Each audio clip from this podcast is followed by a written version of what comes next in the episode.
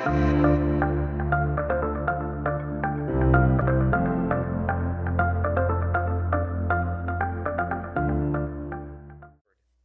was humbled when Pastor John asked if I would be willing to come preach for him this Sunday because of the busy season that he and his family have found themselves in.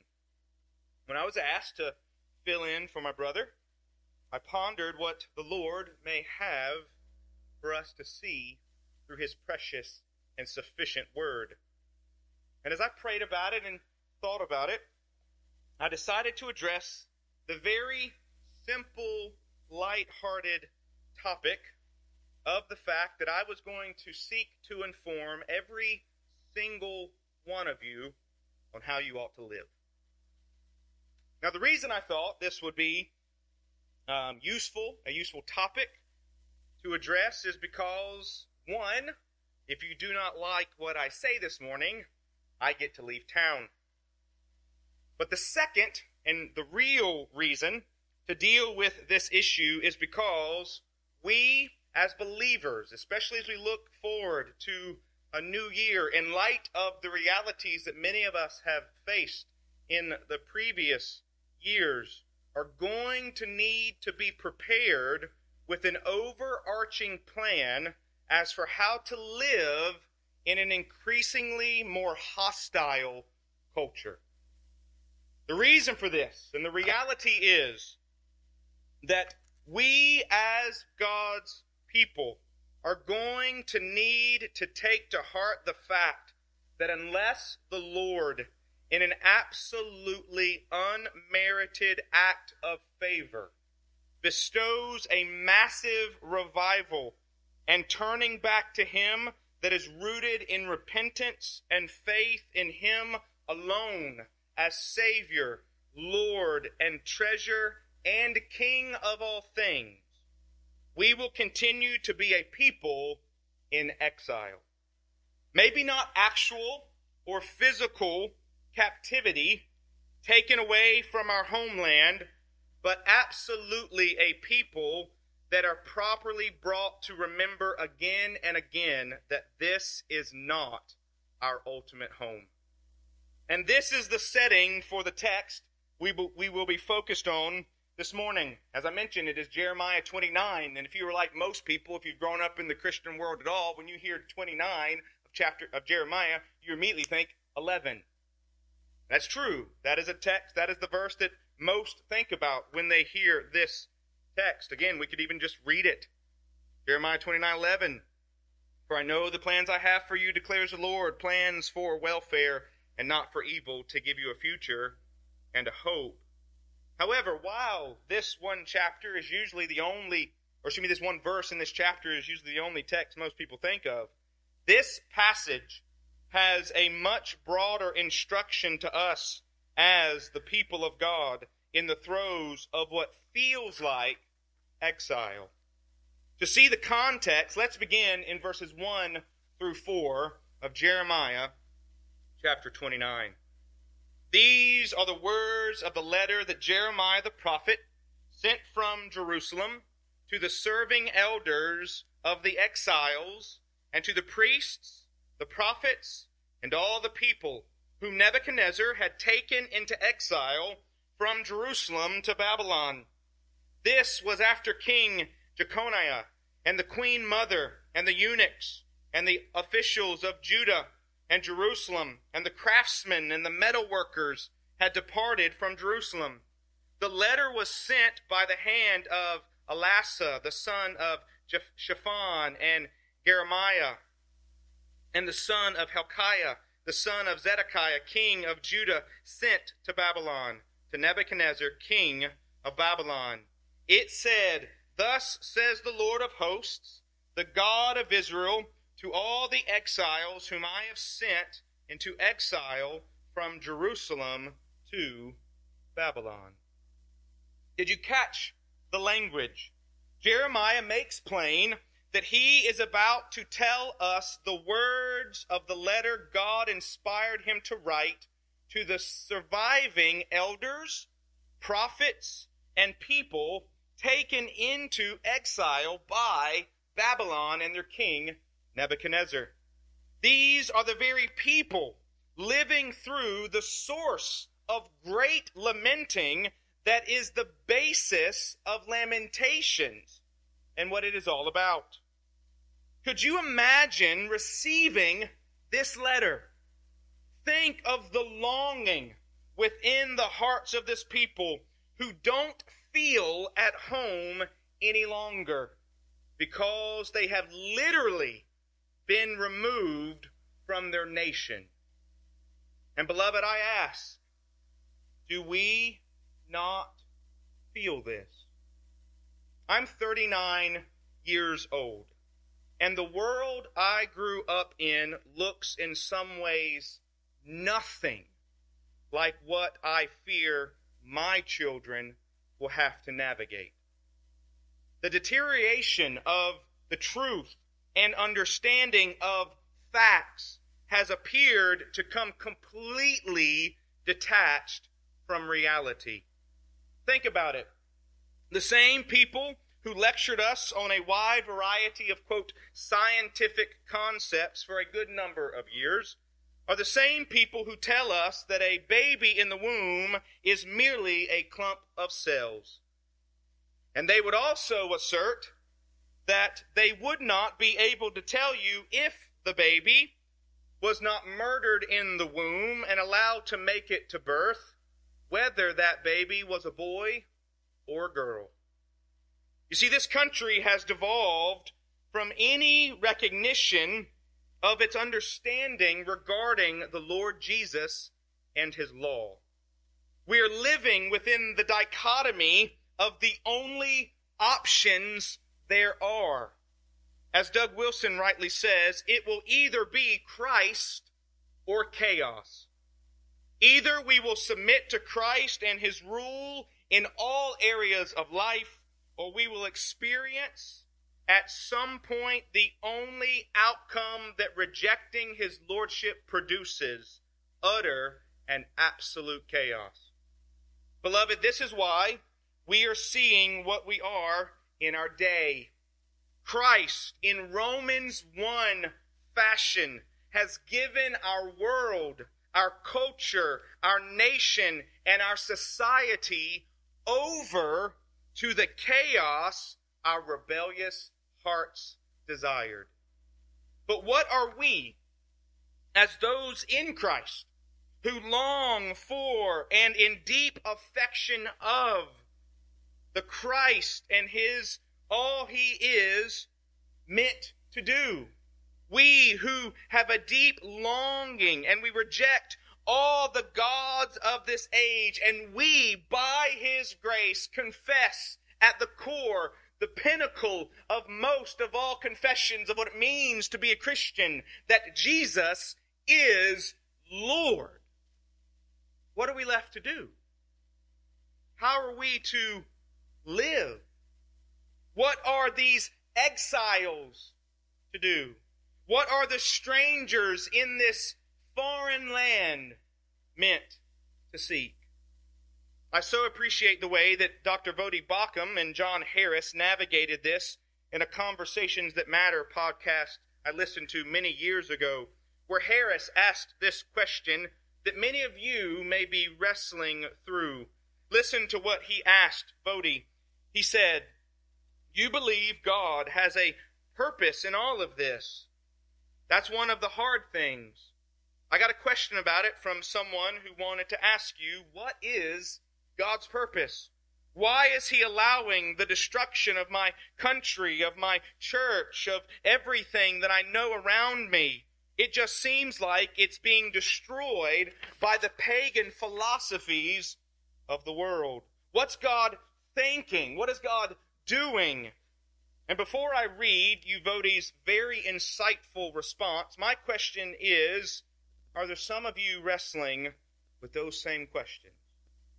Maybe you have been left to properly lament the loss of much of what once seemed stable. Especially the idea that our nation, founded on rich biblical truth, has become inseparable from the pagan and idolatrous pursuits of the world. Well, listen to the very in, important truth Pastor Voddie speaks to this question. He replies with these wise words Well, God is being God. The center of gravity of Christianity has moved many times. You talk about Jerusalem being the center of the Christian universe initially. Then it shifted to places like Athens, then continental Europe, and then Great Britain, and then the United States. In every one of those instances, those shifts, there were things that were lamentable. It's sad when you see these great Christian entities and societies, these great Christian movements sort of fall off the scene. But every time there is a next thing, because this is not the ultimate kingdom. The kingdom of God is undefeated. One of the problems we have as Americans is that we far we for most of the excuse me, we for the most part have not lived the same Christian experience that the overwhelming majority of Christians have lived. The overwhelming majority of Christians in history have been the minority. The overwhelming majority of Christians in history have not had the ability that we have had. And so in the United States, we are used to being the 800 pound gorilla we are used to being able to virtually to do virtually anything we want. We have sort of assumed that that's the way it's supposed to be. But America is not the kingdom of God. America is not the New Jerusalem. We are not the New Jerusalem. Ultimately, we are living in Egypt or Babylon. In essence, beloved, what Pastor Voddie is saying is that we are coming to realize that we are truly going to be a people who feel as if we are strangers in a foreign land. And if we are the exiles who are far from home, and because of that, I believe this passage has some overlap for us this morning. When God through Jeremiah, gave instructions to the people of God in literal exile. What he tells them to be, he tells them, what does he tell them to be about? What were they to be busy doing? Were they just to, in loser mentality, roll over in fatalistic despair with their heads thrown down and their hands thrown up? No. There was specific instructions to these exiles that I believe we too should take to heart. To see it all together, before we break each one of them down, look at verses 4 through 7 of Jeremiah chapter 29. Again, the beginning of this letter. Thus says the Lord of hosts, the God of Israel, to all the exiles whom I have sent into exile from Jerusalem to Babylon. Build houses and live in them. Plant gardens and eat their produce. Take wives and have sons and daughters. Take wives for your sons and give your daughters into marriage, that they may bear sons and daughters. Multiply there and do not decrease but seek the welfare of the city where I have sent you into exile, and pray to the Lord on its behalf, for in its welfare you will find your welfare. Notice first that in times of exile, before one is to look outward to the affairs of the nation or the land of exile, God's people are to look to the home. In verses 5 and 6, God tells these exiles to start by literally building houses and living in them. He didn't tell them to start with changing the minds of their pagan captors. No, he tells them to focus on the welfare of their families first. The strategy for impacting the pagan and godless culture starts very locally with the community of God's people in a domestic capacity. Let me tell you what this means and what this does not mean. This does not mean I have to literally build my home with my own hands, to which my wife and children would thankfully shout a hearty amen. I would be known as what I often call an anti handyman. Nor does this text mean that we can only eat food we grow. Most of you do not know my history of killing plants, even fake ones. That's a whole other story for another time.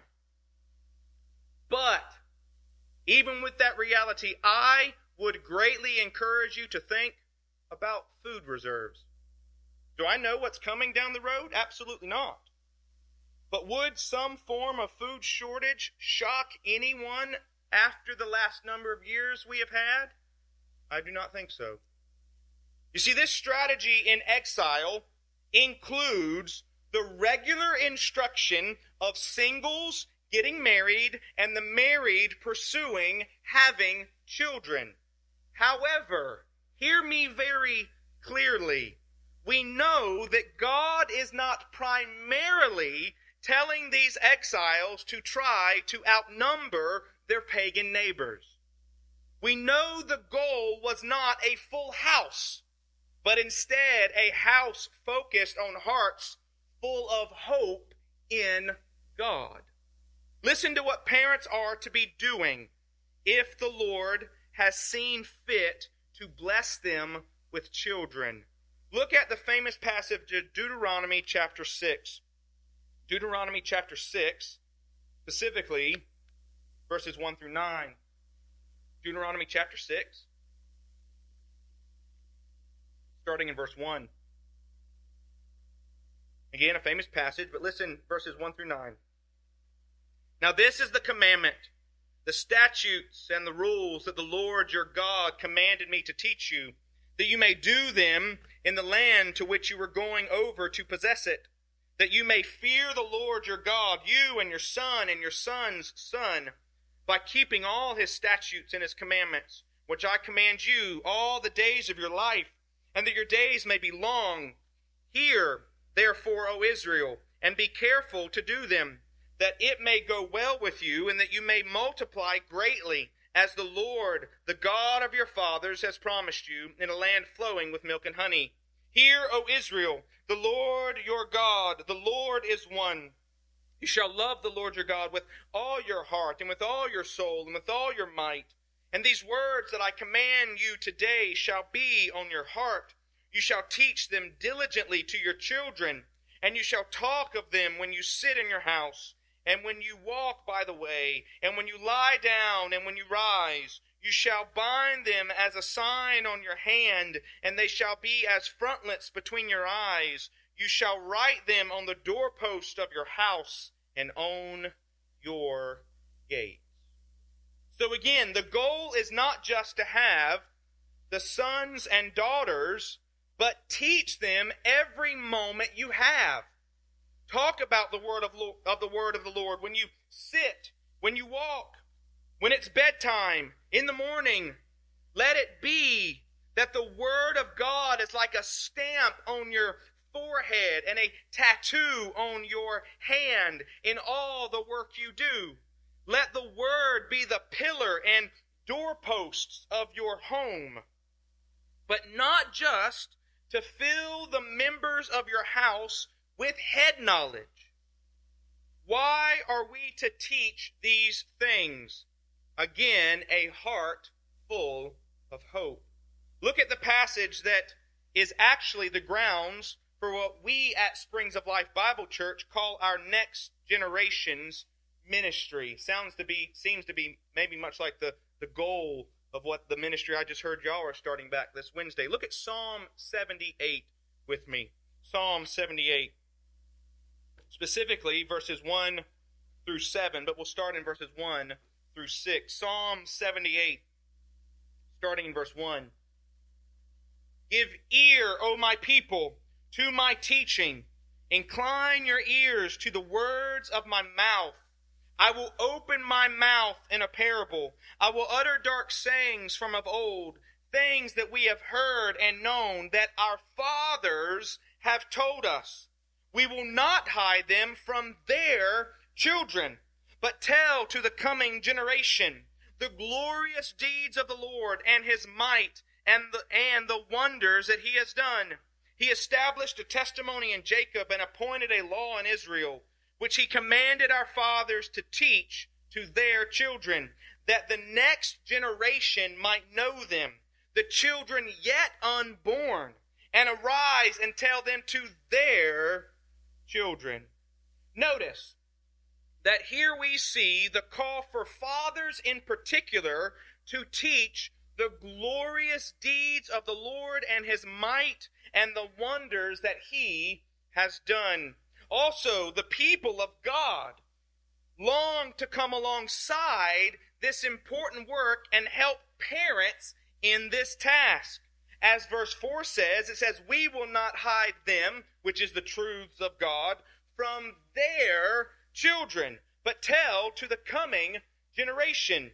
Again, the body of believers is a supplement to the discipleship, a home, not a replacement for it. But what's the goal of this multi generational, verse 6, pursuit? To connect the text in Jeremiah 29, is it just to fill heads with facts and homes with people? No. It's with a particular goal in mind. Look at verse 7. He said, All of this, I'm not gonna, we're not gonna hide these truths from their children. Fathers should be teaching this. We remember these things our fathers told us. We want to proclaim these things. Verse 7. So that they should set their hope in God and not forget the works of God, but keep His commandments. Beloved, this is what we must be about as exiles in a hostile land. Teaching ourselves and the coming generation where true and lasting hope is found God and His gospel alone. The world and the false priests of this pagan land will try to point us to any number of false hopes to fill our hearts with. But we must be a people whose hearts' hope is steadfastly fixed on our God. So, back in Jeremiah 29, verses 4 through 6, we must start with the strategy to focus on the hearts in our home before we pay attention to the actions of officials within our city. However, we do care about the welfare of our city, no matter how much like exiles we may be. Look at verse 7 again of Jeremiah 29. But seek the welfare of the city where I have sent you into exile and pray to the Lord on its behalf, for in its welfare you will find your welfare. Now, this thought, to seek the welfare of the city, has sadly been misunderstood with dire consequences.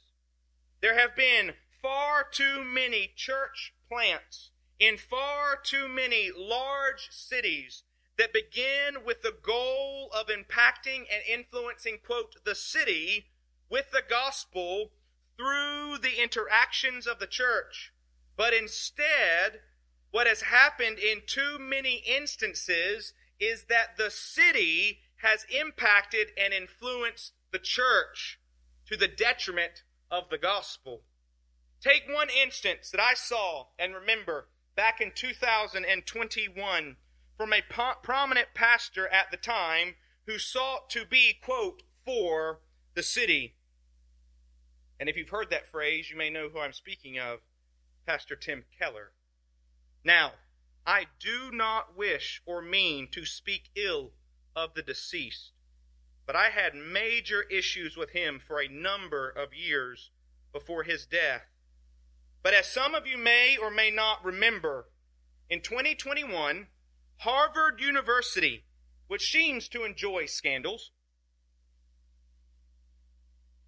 maybe Ed Litton got his degree from there. Sorry, okay.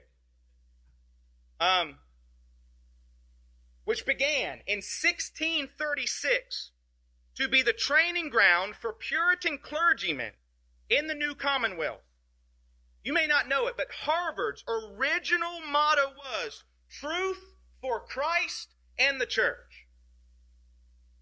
Well, this same Harvard, back in August of 2021, introduced a new, not just chaplain, head of all the chaplains at Harvard, a man named Greg Epstein.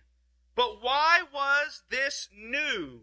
Because Greg Epstein was and is, again, the newly installed head chaplain at Harvard, is an open, secular, humanist, and atheist.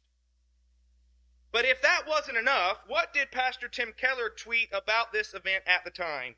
And I quote, Congratulations, Greg Epstein, on your appointment. Then, in explanation, he said this Greg is a friend whom I have debated, and while I don't agree with him on many things, I do wish him well. Wish him well? No. I hope then, and I still hope now, now that he utterly fails miserably. I do not want a God denying, idolater tasked with leading chaplains to do anything well except write his resignation letter swiftly. You see, that is the example of the city and its pagan worldview penetrating the church, not the other way around. So, how do we obey Jeremiah 29 7 and seek the quote, welfare of the city where the Lord has sent us? Well, look at what the prophet says. Pray to the Lord on its behalf, specifically for its welfare. In our state of feeling like exiles, beloved, we must pray for those lost around us for their welfare. But again, the question is, what is the welfare? Well, the Hebrew word here rendered welfare is pronounced, a famous word we may know, shalom. Of its 236 uses, 175 of them are rendered peace. That's actually how a good number of other English translations convey the shalom in this text.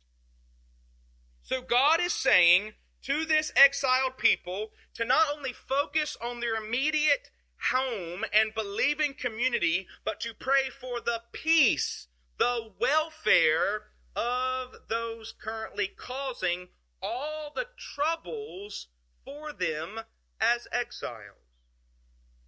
What ought we to pray and seek for this lost people, leaders, and nation? Again, the text is very clear. We're to pray for shalom or for peace. And by this, we do not mean earthly, temporal tranquility. We know whatever this prayer for peace and welfare is, it cannot be sought void of true peace with God. Remember, this was the problem with the false teachers during Jeremiah's day in Judah. In Jeremiah 6:14, it tells us that they, those false prophets, cried, "Peace, peace," when there was no peace. Literally, shalom, shalom, when there is no shalom. So, how do we seek the peace and welfare of our city of exile, whether it be Goldsboro or Durham? We pray towards and preach the only message of true and lasting peace there is the gospel of our Lord Jesus Christ. Look at Romans chapter 5, verse 1. Romans chapter 5, verse 1. Therefore, since we have been justified by faith, we have peace, shalom, welfare with God. How? Through our Lord Jesus Christ. But what about Christ brings peace? Just thinking that he's a good man with wise things to say to help us along the way that our society ought to give a generous nod to? No. Only in the blood of Christ as substitutionarily sacrificed is peace ever found. Colossians chapter 1, verse 19 and 20 points to this very thing. Look at Colossians chapter 1 with me, starting in verse 19. Colossians chapter 1, verse 19, going to verse 20. For in him all the fullness of God was pleased to dwell. Is that not what we celebrated just a few weeks ago? In him all the fullness of God was pleased to dwell, and through him to reconcile to himself all things, whether on earth or in heaven. Catch this, making peace. But how? By the blood of his cross. Did you catch the language? Peace or welfare only comes through the blood of the cross. But, beloved, also notice this blood was spilt not only by the one who is the Lamb, but also the one who, is for, who has forever been, is now, and will forever be the Lord. Look at the verses that precede the truths we just read. Look back at Paul's description of the one who shed his blood and hung upon that cross. Look at Colossians 1, verse 15 through 18. He is the image of the invisible God, the firstborn of all creation. Don't get hung up on that word firstborn. That is a word not meaning pointing to order of birth or some type of creative reality. That is a title of authority. The last son, David, is called the firstborn because he's king. Okay? Firstborn points to the preeminence of the authority of the one we're speaking of. He is the firstborn of all creation. For by him all things were created in heaven and on earth, visible and invisible, whether thrones or dominions or rulers or authorities, all things were created through him and for him. And he is before all things, and in him all things hold together. And he is the head of the body of the church. He is the beginning, the firstborn from the dead, that in everything he might be preeminent. Beloved, just as there is no peace apart from his cross, there is no welfare or peace for any city that rejects his crown. Therefore, as exiles in a hostile land, we focus on the strength and discipleship of our homes and the community of faith, and we pray for and preach the peace and welfare that only comes through the gospel of Christ. In his epistle to the Galatians, Paul pulls no punches with any who distort this gospel of peace. Look at Galatians chapter 3 with me. Galatians, excuse me, Galatians chapter 1, starting in verse 3. Galatians chapter 1, verse 3. I love this preamble. Listen to where he goes, starting in verse 3 to verse 5.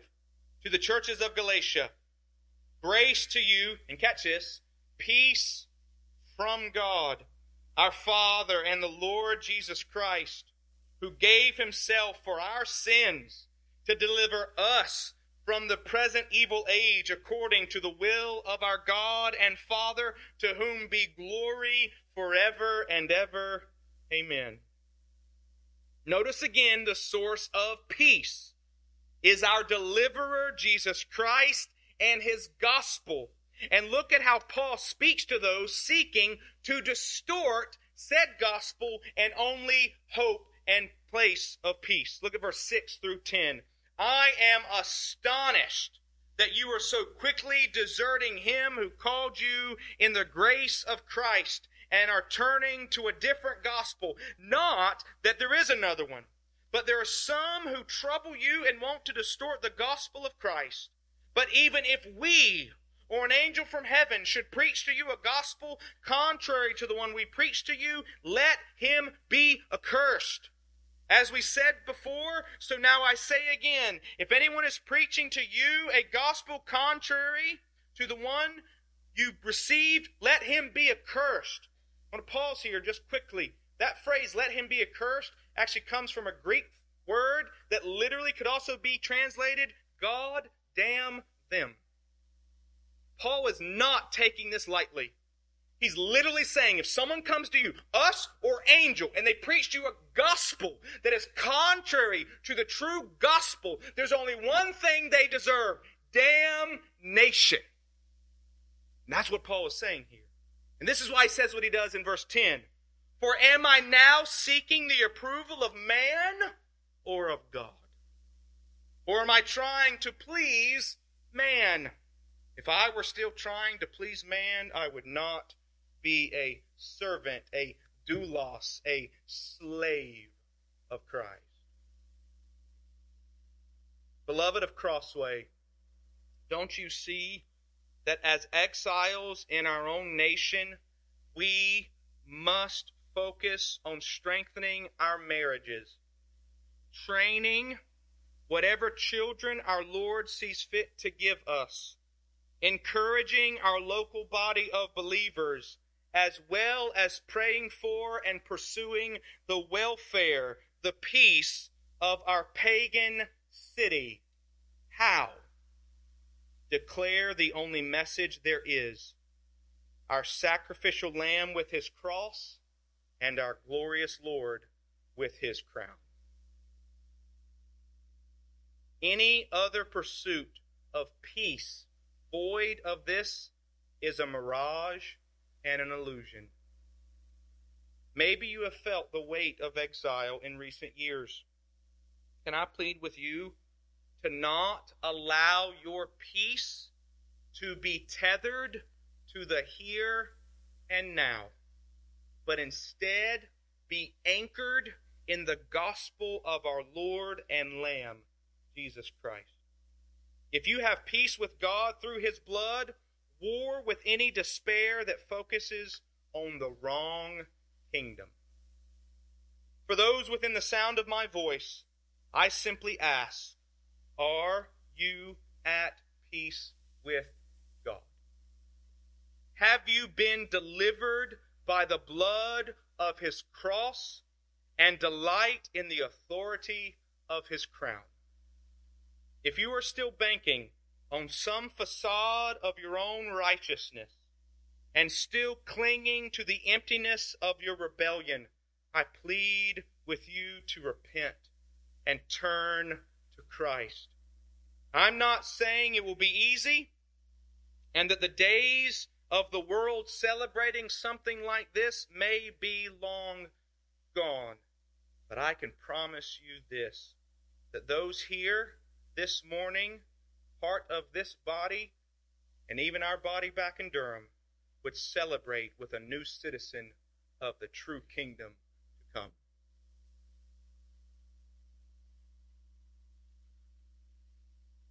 And to those who are in Christ, can I leave you with this plea? No matter what this temporal world and culture does to seek to damage your temporal peace, Please, beloved, remember, we have a peace secured by the one who is always on his throne.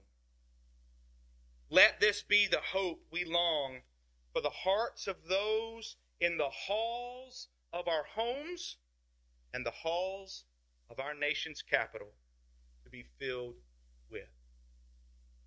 All to the praise of our Lord's glory and the greatest good of his people.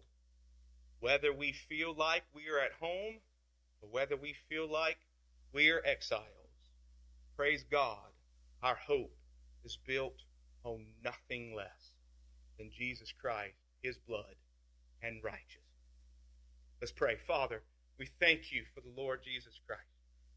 Lord, we thank you that even as those who at times genuinely feel the weight of being those in exile, thank you, Lord, not only have you not left us without instruction, but you have not left us. You, have, you will never leave us nor forsake us. Father, we thank you that in Christ everything necessary for our salvation has been accomplished. And so, Lord, whether it be these dear brothers and sisters in this dear sister church of Crossway, or the precious flock whom I get to stand before week in and week out, the precious body of Springs of Life Bible Church, Lord, wherever you have placed us, Father, would you remind us again and again that you, as our King, and you, as our Lamb, is our source of hope, peace, and endurance. And therefore, even as those who feel like exiles at time, thank you, Lord, that our hope is anchored in the person and work of Christ. And Lord, as those who are anchored in the person and work of Christ, let us, as your word tell, tells us, to be ready when anyone asks for us to give a defense for the hope that is in us. Lord, I pray that we truly would, because of the light of Christ, who has shined into our dark hearts, who said, Let there be light, much like he declared it at creation.